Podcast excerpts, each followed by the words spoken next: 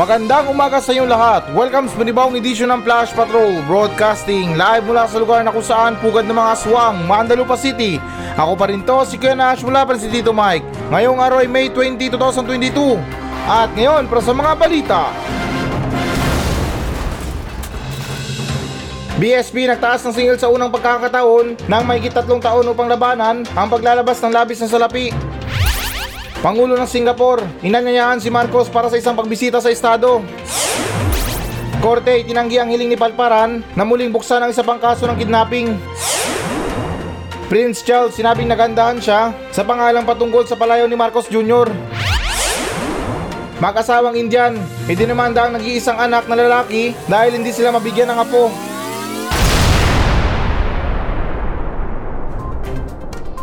BSP nagtaas ng singil sa unang pagkakataon sa loob ng mahigit tatlong taon upang labanan ng paglalabas ng labis ng salapi. So okay guys, na alinsunod sa ulat ng Philstar na itinaas ng Bangko Sentral ng Pilipinas noong Webes ang policy rate nito sa unang pagkakataon sa loob ng mahigit tatlong taon na nagsasagawa ng kanilang unang malaking aksyon upang labanan ng pagbilis ng inflation dahil kung hindi ito makontrol ay maaari makasira sa pagbangon ng ekonomiya mula sa pandemya. At dagdag pa rito sa pagpupulong nito, nagpa siya ang makapangyarihang monetary board na itaas ang key rate sa 25 basis point sa 2.25%.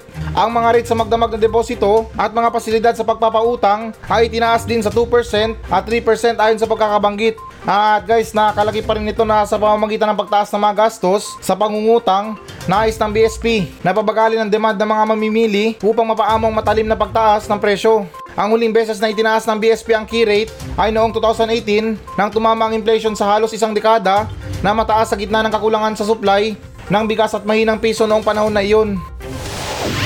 Oo, mahina ang piso pero kung barya or maraming piso ng ibato sa'yo, malakas na yan. Pero well guys, na ganun pa man na ito marahil yung iba dyan sa inyo ay relate sa sasabihin ko na ito. Alam nyo ba guys na hanggang ngayon di pa rin ako tuli? Hindi, biro lang na marahil yung iba dyan sa inyo nung mga bata tayo ay iniisip natin na ba't di na lang kaya na maglabas na maglabas ng pera ang gobyerno para ibigay sa mga mahihirap. Kasi tayo naman ang gumagawa ng sariling pera natin. O di ba na yung gobyerno maglalabas na sila ng pera or gumawa sila ng napakaraming pera para ibigay sa mga tao at especially sa mga mahihirap. Ganun talaga yung iniisip ko guys nung bata pa ako. Pero syempre na hanggang ngayon bata pa rin naman ako. Di ko lang alam para sa inyo kung bata ba or mukhang isip bata. Pero syempre na umaasa pa rin ako sa gobyerno na maglalabas sila ng pera. Ilabas nang ilabas nila yung mga pera na yan para makatulong sa mga mahihirap. At syempre din na hindi galing sa ano sa mga pagprint ng pera na yan. Siyempre na manggagaling to sa mga tao na malaki ang utang sa gobyerno at especially sa taong bayan. At guys, na-share ko na rin na itong tungkol sa ano to na inflation ng pera. May konting alam ako dito kung bakit na hindi nila pwedeng gawin ito kasi makakasira to sa ekonomiya ng Pilipinas or ekonomiya ng bansa natin kasi um, kapag nagprint, nagprint. Kapag nagprint tayo ng maraming pera, yung mga bilihin ay tataas yung presyo. Kasi yun na nga guys na yung gobyerno labas ng labas ng pera. Nangyari na yan sa ibang bansa guys na katulad sa ano ba yun sa ibang bansa na hindi ko lang alam basta yung sa bansa ng negro. Yung mga pera ng mga tao dun guys na umaabot ng libo. Mantakin mo na gusto mo lang bumili ng burger pero yung burger na yun 10,000 yung halaga. Yung 10,000 na yun guys mababa na yun ha. Kaya maswerte pa rin tayo sa bansa natin guys dahil hindi naisipan ng gobyerno natin although na marami silang aligasyon pero hindi nila naisipan na gawin yung katarantaduhan na yan. Dahil isipin nyo guys na kung ginawa ng gobyerno yan ay talagang pagkahirap-hirap sa bansa natin. Lalo na sa December, yung nagsishopping tayo kasama ang mga bata. Halos siguro lahat ng mga tao nagmukhang Santa Claus na dahil sa sako-sako na perang dala nila. Kasi syempre, tulad ng sinabi ko sa halagang burger, kailangan mong bayaran ng 10,000 yun. Pero maliit na halaga lang yun ha. So isipin nyo guys na yung mga damit na yan na nagkakahalaga dati ng 150, 200, ay tataas yan sa halagang 20,000 or 30,000. Isipin na lang din natin kung gaano karaming pera ang kailangan natin dalhin para makapamili tayo ng panghanda sa Pasko at saka sa New Year. Seryoso yan guys sa ibang bansa na hindi ko lang mabigyan ng pangalan ngayon dahil mahina ang internet gusto ko man i-research pero sa pagkakaalam ko lang talaga na lugar ng mga taong itim yun or uh, pasintabi lang mga ano mga niga. Kaya tulad ng sinabi ko guys na talagang maswerte pa rin tayo na yung mga gobyerno natin kahit na marami na silang kalokohan sa bansa natin ay never nilang naisipan na gawin yan. At kahit pa rin tayo na naisipan pa rin natin yan na ba't di na lang kaya na magprint tayo ng pera or yung gobyerno maglabas na maglabas na lang ng pera para ipamigay sa mga mahihirap. Kasi ito, dagdag ko ha, kung ikaw negosyante, tapos ikaw nagsusumikap ka sa buhay mo at pinaghirapan mo yung mga pinamuhunan mo, tapos malaman-laman mo na yung gobyerno naglalabas lang pala ng pera tapos ipinamimigay sa mga tao, ano bang saysay ng hardworking mo doon or pagsusumikap mo sa buhay eh kung yung gobyerno namimigay lang pala ng pera? Kaya syempre guys na ikaw kikilos din na itataas mo din yung presyo ng mga paninda mo. At guys, na alam nyo ba kung bakit na pinalitan yung disenyo ng pera ngayon? Lalot sa isang libo na yan na pinalit yung agila? Kasi ako guys na nung una hindi ko man nasabi to sa topic natin nung nakaraan Pero napagtanto ko rin guys na ano ba parang fair din sa atin yun Pasintabi lang sa mga bayani na tao na nakaimprenta sa pera natin ha Pero ako napagtanto ko lang talaga kung bakit na kailangan din natin palitan yung ano yung disenyo sa pera natin kasi isipin nyo, napaka-unfair kahit paulit-ulit tayo dito. Dahil buti pa yung pera, may tao. Yung tao, walang pera. Kaya ayun, yun agad ang pumasok sa isipan ko kung bakit na agila na lang ilagay sa pera natin or mga hayop na lang. Although na hanggang ngayon na may mga hayop pa rin na nakadikit sa pera pero soon or sooner later ay mapapalitan din to ng mga tunay or literal talaga na hayop. At saka guys, natalakayan lang natin ng konti itong tungkol sa pagpapautang. Ako naniniwala din ako na ito yung dahilan kung bakit na mas marami tayong inilalabas na pera dahil sa mga tao na umuutang. Hindi lang ito tungkol sa pagpapautang natin or utang natin sa mga Bombay, sa sari-sari store, kay Aling Bebang, mga ganyan. Ito ay tungkol sa mga utang ng mga negosyante na malakas mangutang sa bangko. Yung iba, bilyon-bilyon ang inuutang, milyon-milyon. Para sa pagpapagawa ng mga bagong negosyo nila, magpapatayo ng building nila, or anumang ari-arian yan. Ganyan yung mga mayayaman guys na akala nyo ba porket mayaman sila wala silang utang? Mas malaki pa ang utang nila yan sa atin. May mga building na sila, may mga negosyo na sila, pero panay utang pa rin sila sa bangko para um, dumami yung mga negosyo nila. Pero syempre na-remind ko na lang din na hindi naman sa porket na sinabi ko yan na porket um, umuutang sila, yumayaman sila, ay itong ginagawa nila ay for professional only lang. Inuutang nila yung pera para gamitin sa panibagong negosyo. Hindi sa pambili ng bagong pyesa ng motor, pyesa ng computer, bagong cellphone, bagong luho, bagong damit, bagong mga burloloy sa katawan, patatu. Sos Mariosep, kung dyan naman pala mapupunta yung mga inutang natin, eh di wag na lang. Kaya ganun pa man guys na good job para sa BSP natin dahil na gumagawa pa rin sila ng paraan kahit paano para maibsan yung inflation ng pera. At sana yung sunod naman dyan na gagawa ng paraan ay para sa mga baby boom natin. Alam nyo na yon yung biglaang pagdami ng populasyon. Sunod naman tayo na balita. Pangulo ng Singapore, inanyayaan si Marcos para sa isang pagbisita sa estado. So, okay guys, na alinsunod sa ulat ng ABS-CBN News na inimbitahan ni Singaporean President Halima Yacob si Presidente Philippine President Ferdinand Bongbong Marcos Jr.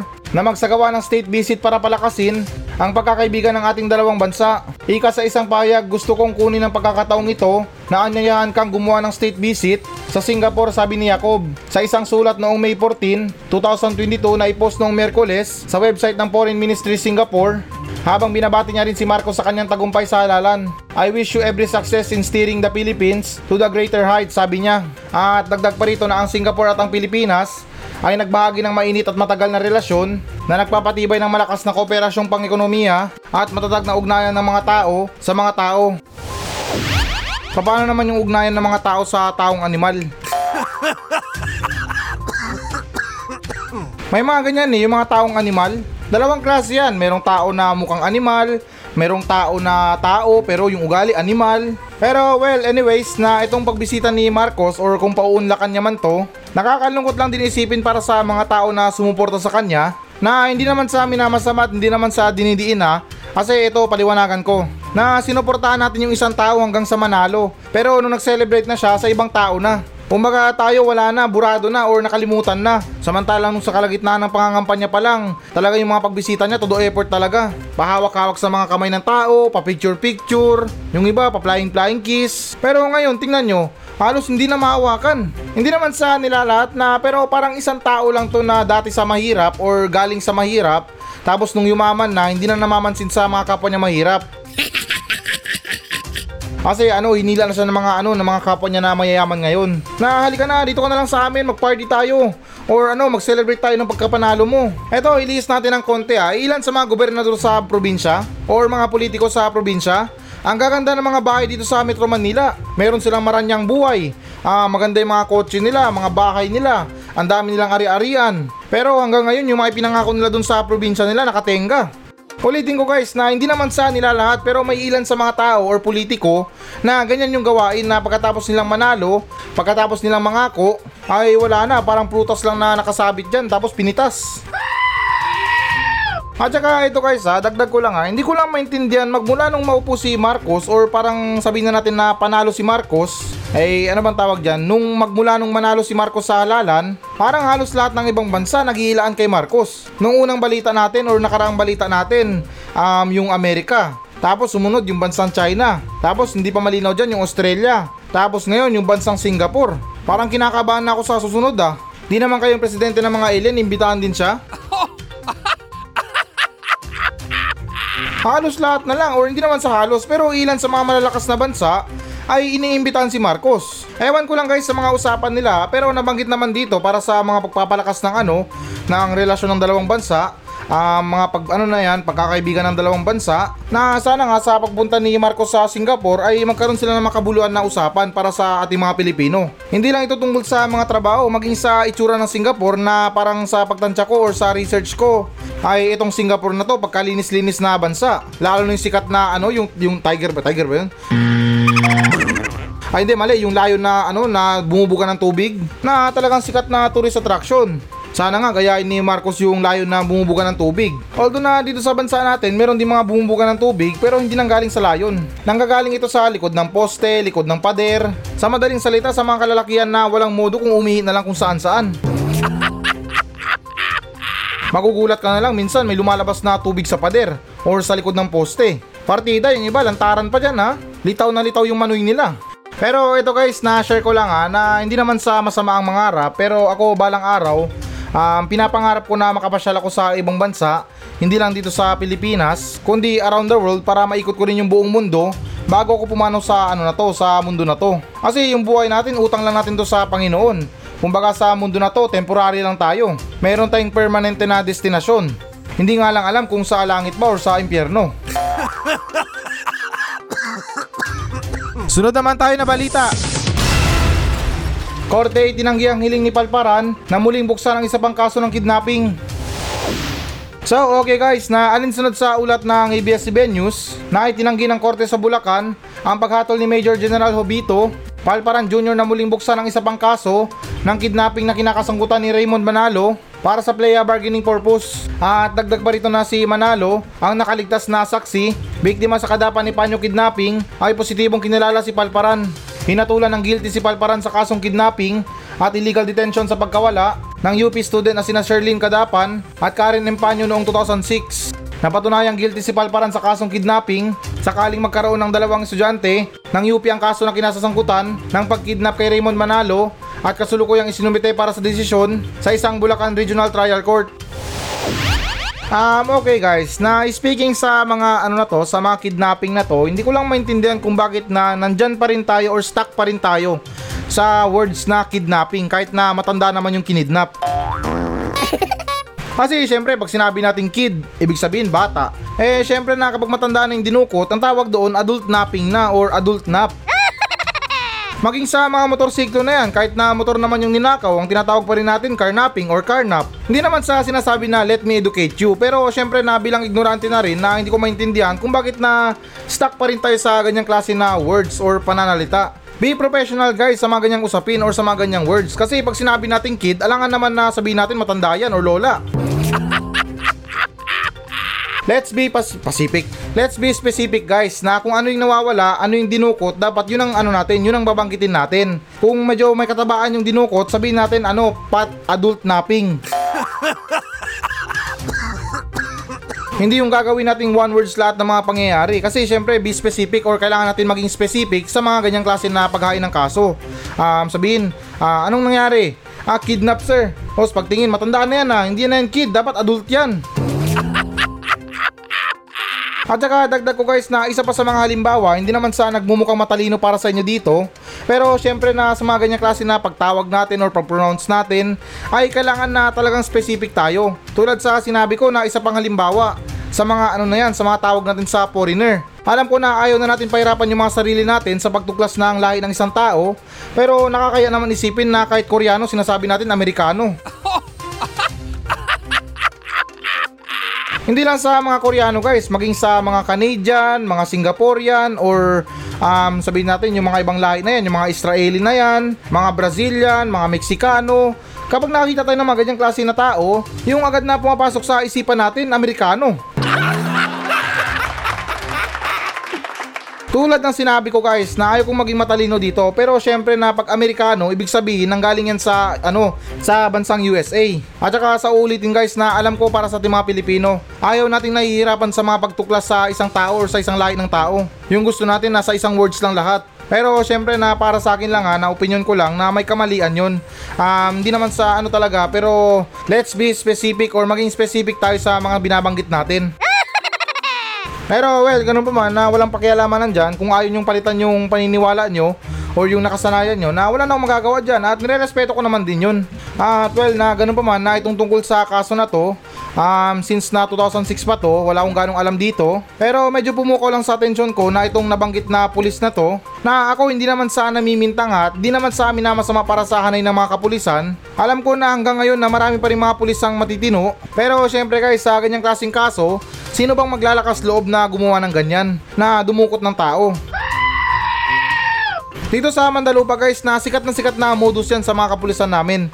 Yung mga pulis dito sa Mandalupa, nagsisimula yan sa sumama ka sa amin, kailangan ka namin or kailangan ka namin imbestigahan. At kapag sumama ka naman, katapusan mo na. Medyo may katangahan din kasi mga tao dito na porket pulis na inimbitahan sila sa presinto, ay sila naman to nasasama naman. Alam ko na maraming iba't ibang klase na pagdukot, pero syempre sa mga ganyang klase na pag ano, pagdukot sa isang tao, syempre pulis yan, ay sasama ka naman kasi alam mo pulis naman.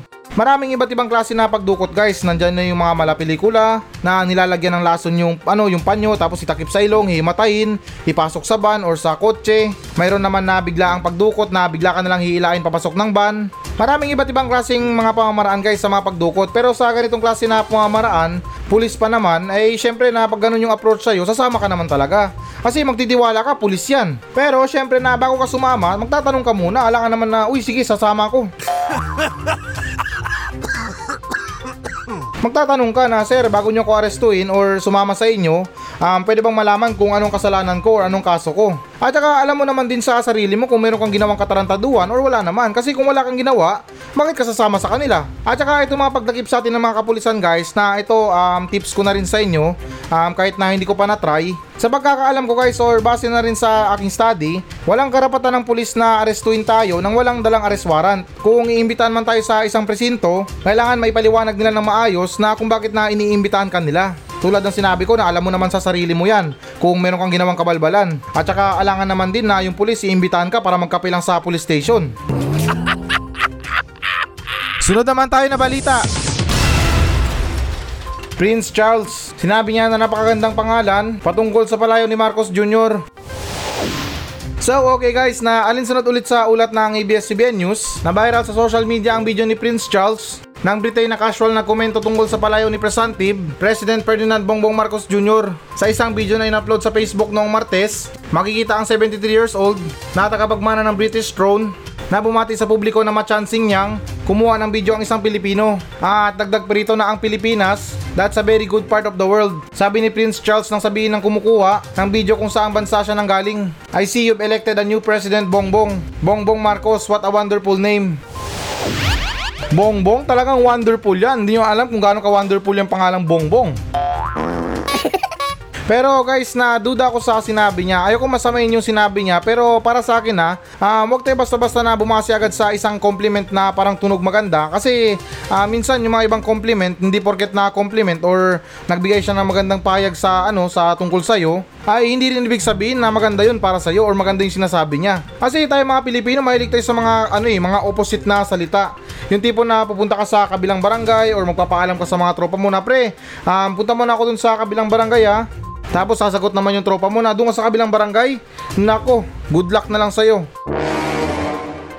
Oh, 'di ba na means na good luck or ibig sabihin na ano, mag, parang maganda sa ano pandingig. Pero hindi natin alam na merong ibig sabihin yun na ano na good luck or baka madisgrasya ka dun sa ano sa pupuntahan mo. Pero syempre na ito mapunta ulit tayo kay Marcos na syempre na itong ano na to, itong prince na to sa Britain, may kaidaran naman siya. Eh tingin ko may alam naman siya tungkol sa nangyari sa mga Marcos. Ayaw ko masamain ito guys ha, pero duda lang ako sa sinabi niya na that's a wonderful name. Hindi naman sa amin na masama, ewan ko lang kung naignorante siya sa pangalang Bongbong. Pero syempre na pagpangalang Bongbong or palayaw na Bongbong ay parang normal lang sa atin yan or parang nakasanayan na na pangalan. Bagus na dito nga sa Mandalupa, yung bongbong na yan, aso lang yan. Totoo dito sa Mandalupa guys na yung kapitbahay namin na yung pangalan ng aso nila, Bongbong. At saka guys na ito hindi to diretsahan sa isang tao ha. hindi porket na binabanggit natin na salitang Bongbong or pangalan na Bongbong ay ibig sabihin siya na ang tinutukoy ko. Linawin ko lang, hindi po yun ha, hindi ako tumutukoy ng isang tao dito. At saka sa panahon ngayon marami nang magkatulad na pangalan, hindi lang siya. Kasi ako guys na iniisip ko parang naiignorante ako sa pangalan na Bongbong. Unang sumagi sa isipan ko na nagmula yung salitang Bongbong na yan ay sa tumbong. or yung kakanin na puto bongbong. Kasi hinahalin tulad ko rin sa pag-uugali ng isang bata na kung binigyan siya ng pangalan na bongbong or puto bongbong, baka anong bata siya, malagkit siya. Pero well guys, na talagang unique yung mga palayaw natin sa Pilipinas. At saka ewan ko lang kung sa ibang bansa meron din sila mga palayaw sa pangalan nila. Kasi so far na sa pagkakaalam ko na tayo lang mga Pilipino ang gumagawa niyan. Sa ibang bansa kung ano talagang pangalan mo yun talagang tawag sa'yo. Samantalang dito minsan yung mga palayaw natin napakalayo sa totoong pangalan natin. Na yung iba mayroong palayaw na Richard or hindi naman kaya James. Pero yung totoong pangalan niya or yung tunay na pangalan niya Cordapio. Ah, ito guys, na sa huling pagkakataon na linawin ko lang ha. Sa mga nabanggit ko na pangalan, wala akong minamasama, wala akong pinupunto na pangalan na direktahan talaga sa isang tao or sa pagkatao ng isang tao. Nabanggit ko yung mga katangian pero wala akong pinupunto na isang tao talaga. Sunod naman tayo na balita. Mag-asawang Indian, hindi demanda ang nag-iisang anak na lalaki dahil sa hindi sila mabigyan ng apo. So okay guys, na alinsunod sa ulat ng CNN Philippines na isang mag-asawa sa India ang nagdemanda sa kanilang anak na lalaki at manugang na babae dahil sa hindi pagbibigay sa kanila ng mga apo pagkatapos ng anim na taon na pagsasama. At dagdag pa rito na si Sadhana at Sanjeev Prasad na nakatira sa Haridwar, isang lungsod sa Hilagang Estado ng Uttarakhand ay nagsampa ng petisyon ngayong buwan na humihingi ng 50 million Indian rupees o mahigit 600,000 dollars bilang danyos mula sa kanilang anak. Buti pa sa bansang India kapag hindi ka nakapagbigay ng apo, kakasuhan ka. Samantalang dito sa Pilipinas, pag nakabuntis ka tapos ayaw ng magulang, kaso ka. Or hindi naman kaya meron kang haharapin na mapait na karanasan. At saka parang ang sarap yata na magkaroon ng magulang na Indiano no? Mantakin nyo kapag hindi ka nag-anak, kasuhan ka. So parang pipilitin ka nila na magkaroon ka ng anak or magkaroon sila ng apo. At saka guys na ewan ko lang kung itong mga magulang na to ay nanggaling sa mundo ng mga siraulo or sadyang mayamang tao lang sila na naghahangad ng isang apo. Pero guys na parang first time yata na balita to na merong isang magulang na kakasuhan yung anak niya kapag hindi siya nakapagbigay ng apo sa magulang niya. Di ko lang alam guys kung na-stuck pa rin tayo sa panahon ng kopong-kopong pero itong nangyari sa bansang India na to parang future na to ah. Baliktad na yung mga nangyayari na kung dati na talagang iwas na iwas yung mga magulang na mabuntis yung anak nila or makabuntis yung anak nila eh samantalang sa kanila pag hindi ka nakabuntis kaso ka. Pero anyways guys na ayon na sa balita na to, naintindihan ko naman na hindi porket na meron kang magulang na Indiano ay pipilitin ka na agad na magkaroon ng anak. Syempre na siguro itong lalaki na to na tapos na sa pag-aaral, meron na siyang magandang trabaho at magandang buhay, kaya siguro na tingin ng mga magulang na panahon na para bigyan sila ng apo. Kalimutan niyo na yung sinabi ko kanina guys na parehas din tayo sa lahat ng mundo. Sa lahat ng mga magulang. Alam ko na bandang huli na tingin nila kapag okay na yung buhay ng anak nila, may trabaho na nakapagtapos na ng pag-aaral, all set na para sa kanya, may asawa na siya or may forever na siya, kaya yun na yung panahon para magbigay sila ng apo or magkaroon ng anak. At saka ito guys na pasintabi lang sa iba, talagang pasintabi lang. Gusto ko lang talakayin yung mga tao na hirap sa pagkakaroon ng baby or hirap na magkaroon ng anak, hirap makabuntis, kahit na talagang gustong gusto nila, ay naiintindihan ko yun sa ganyang part kasi yung iba mayroong problema sa kalusugan or yung sa babae meron silang pikos. Kaya talagang hirap sila sa pagbubuntis kahit na anong gawin nila. Magpakamot sila, ginawa nilang lahat pero wala pa rin. Pero para sa mga katulad nyo na talagang talagang sumusubok pa rin hanggang ngayon, ay huwag tayong sumuko na manalangin para sa ating baby dahil katulad din to sa pag-explain natin sa mga kabataan kung saan nanggaling yung baby or saan sila nanggaling, na yung madalas na ine-explain nila na binigay or pinagkaloob ka sa amin ni Lord. Pero nung nakaisip na yung bata, doon niya na malalaman kung bakit na nanggaling siya kay Lord. Kasi ibang klase yung pakiramdam, pang Pero syempre nadagdag ko na rin para sa mga tao na talagang walang balak na magkaroon ng anak, magkaroon ng apo or something na um, parang sinasabi nila na wag lang, pabigat lang yan sa buhay or mga ganyan. Naintindihan ko rin yan guys kasi napakasarap mamuhay nang wala kang iniintindi na gastos tulad ng mga diaper na yan, panggatas. Naintindihan ko yan guys pero syempre um, sana man lang din na sumagi rin sa isipan nyo na ito hindi naman sa amin na masama na Kuya Nash reminder lang ha na sana maisipan din natin na bandang huli pag tumanda na tayo ay talagang tatanda tayo na mag-isa. Walang magmamahal sa atin, walang mag-aalaga sa atin. Kaya sa mga nag enjoy enjoy nyo lang pero wag nyo pa rin kalimutan na magkaroon ng partner or magkaroon ng anak. At guys na para naman sa nangangarap na magkaroon ng anak dyan na don't worry na huwag kayong mawalan ng pag-asa dahil na nandito ako anytime na pwede nyo naman ako ampunin. So, ito na ang pinakahihintay nyo guys. Magbabasa na tayo ng audience mail. Mula pa rin sa mga nagmensahe sa atin guys sa Facebook page ng Flash Patrol at sa wakas na it's Friday. Paalala ko lang guys ha na huwag natin kalimutan na magdasal at magpasalamat sa mga pang-araw-araw natin kahit na medyo mahirap at least na nakakatawid pa rin sa mga pang-araw-araw. At higit sa lahat na magpasalamat pa rin tayo para sa malusog natin na katawan.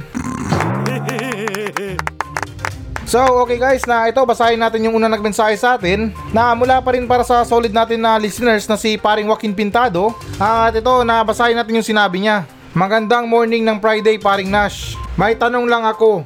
Ano po ba ang sikreto ni Senator Enrile at umabot siya sa dalawang presidente, makapagal dalawang presidenteng Aquino at dalawang presidenteng Marcos. Yun lang po, stay safe at salamat. Um, okay, so ako hindi ko lang alam din kung ano bang sikreto ni Enrile kung bakit na umabot siya sa edad na ganyan at naabutan niya pa yung dalawang makapagal, dalawang Aquino at dalawang Marcos. Pero wakin pintado na malakas ang hinala ko dito na yung sikreto niya is pares. Yung mga pares sa kanto. Yun siguro ang sikreto niya kasi yung pares kahit saan ka mapunta meron yan eh. Pero yun lang paring wakin pintado na baka siguro yung sahog sa pares dinosaur. Tapos yung mga add-ons nila, yung mata ng dinosaur, utak ng dinosaur, bituka ng dinosaur, na siguro na paniniwala na rin nila na pampahaba ng buhay yung karne ng dinosaur. Pero ewan ko ba paring makin pintado kung bakit na yun ang sabi ko. Medyo parang mahirap kasi nakilatisin yung mga sikreto ng mga tao na mahaba ang buhay. Dahil sa panahon ngayon, mahirap masabi yung buhay. Or what I mean na hindi natin masabi ang buhay. Kasi syempre na ito, pasintabi lang ha. Ano pang saysay ng pag exercise mo, pagkain mo ng masustansyang pagkain, pag-iwas sa mga bisyo, pero yung kinamatay mo, sinaksak ka lang sa kanto. Oh, di ba guys na hindi natin masabi ang buhay dahil sa anumang oras ay nandyan yung disgrasya sa buhay natin. Sa mga manginginom, walang problema. Kahit saksakin sila dyan or barilin sila, parang wala rin or hindi naman big deal sa atin. Kasi hindi naman sa amin na masama sa sobrang pag-inom niya ng alak or pagiging manginginom niya. Parang papunta na rin siya dun sa kamatayan. Eh kung makakarinig tayo ng balita na isang ano, isang nutritionist or sabihin na natin na conservative sa katawan na talagang gusto na fit lang or ano healthy, pero sinaksak lang sa kanto or binaril lang sa kanto, ay talagang big deal yun. Pero syempre na hindi naman sa inihiling na masaksak sila sa kanto. Yung pinupunto ko lang dito na hindi natin masabi yung buhay. Kaya ganun pa man paring wakin pintado na hindi ko lang alam talaga kung ano bang sikreto ni Enrile pero malakas lang yung hinala ko na karne ng dinosaur yung sikreto niya. Eh ngayon tingin ko lang sa panahon ngayon wala nang binibentang karne ng dinosaur. Or last na siguro kailangan natin maging masama kasi meron naman tayong kasabihan na masamang damo matagal mamatay.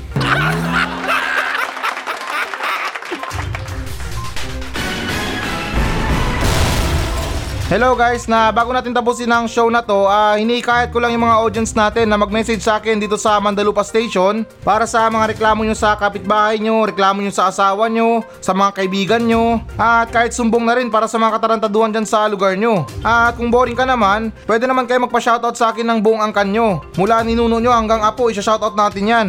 Kaya guys, na ano pang iniintay nyo? Magmensahe na kayo dito sa Facebook page ng Flash Patrol at nakakaasa kayo na walang minti sa mga pa-shoutout nyo. Paki-like na rin ang Facebook page ng Flash Patrol. Maawa na kayo, desperado na ako sa buhay. Kaya ulitin ko, para sa mga reklamo sa buhay, reklamo sa kapitbahay, reklamo sa mga tao, ay huwag kayong maya na magmensahe sa akin sa Facebook page ng Flash Patrol dahil actionan natin yan ng makabuluhang kalukuhan.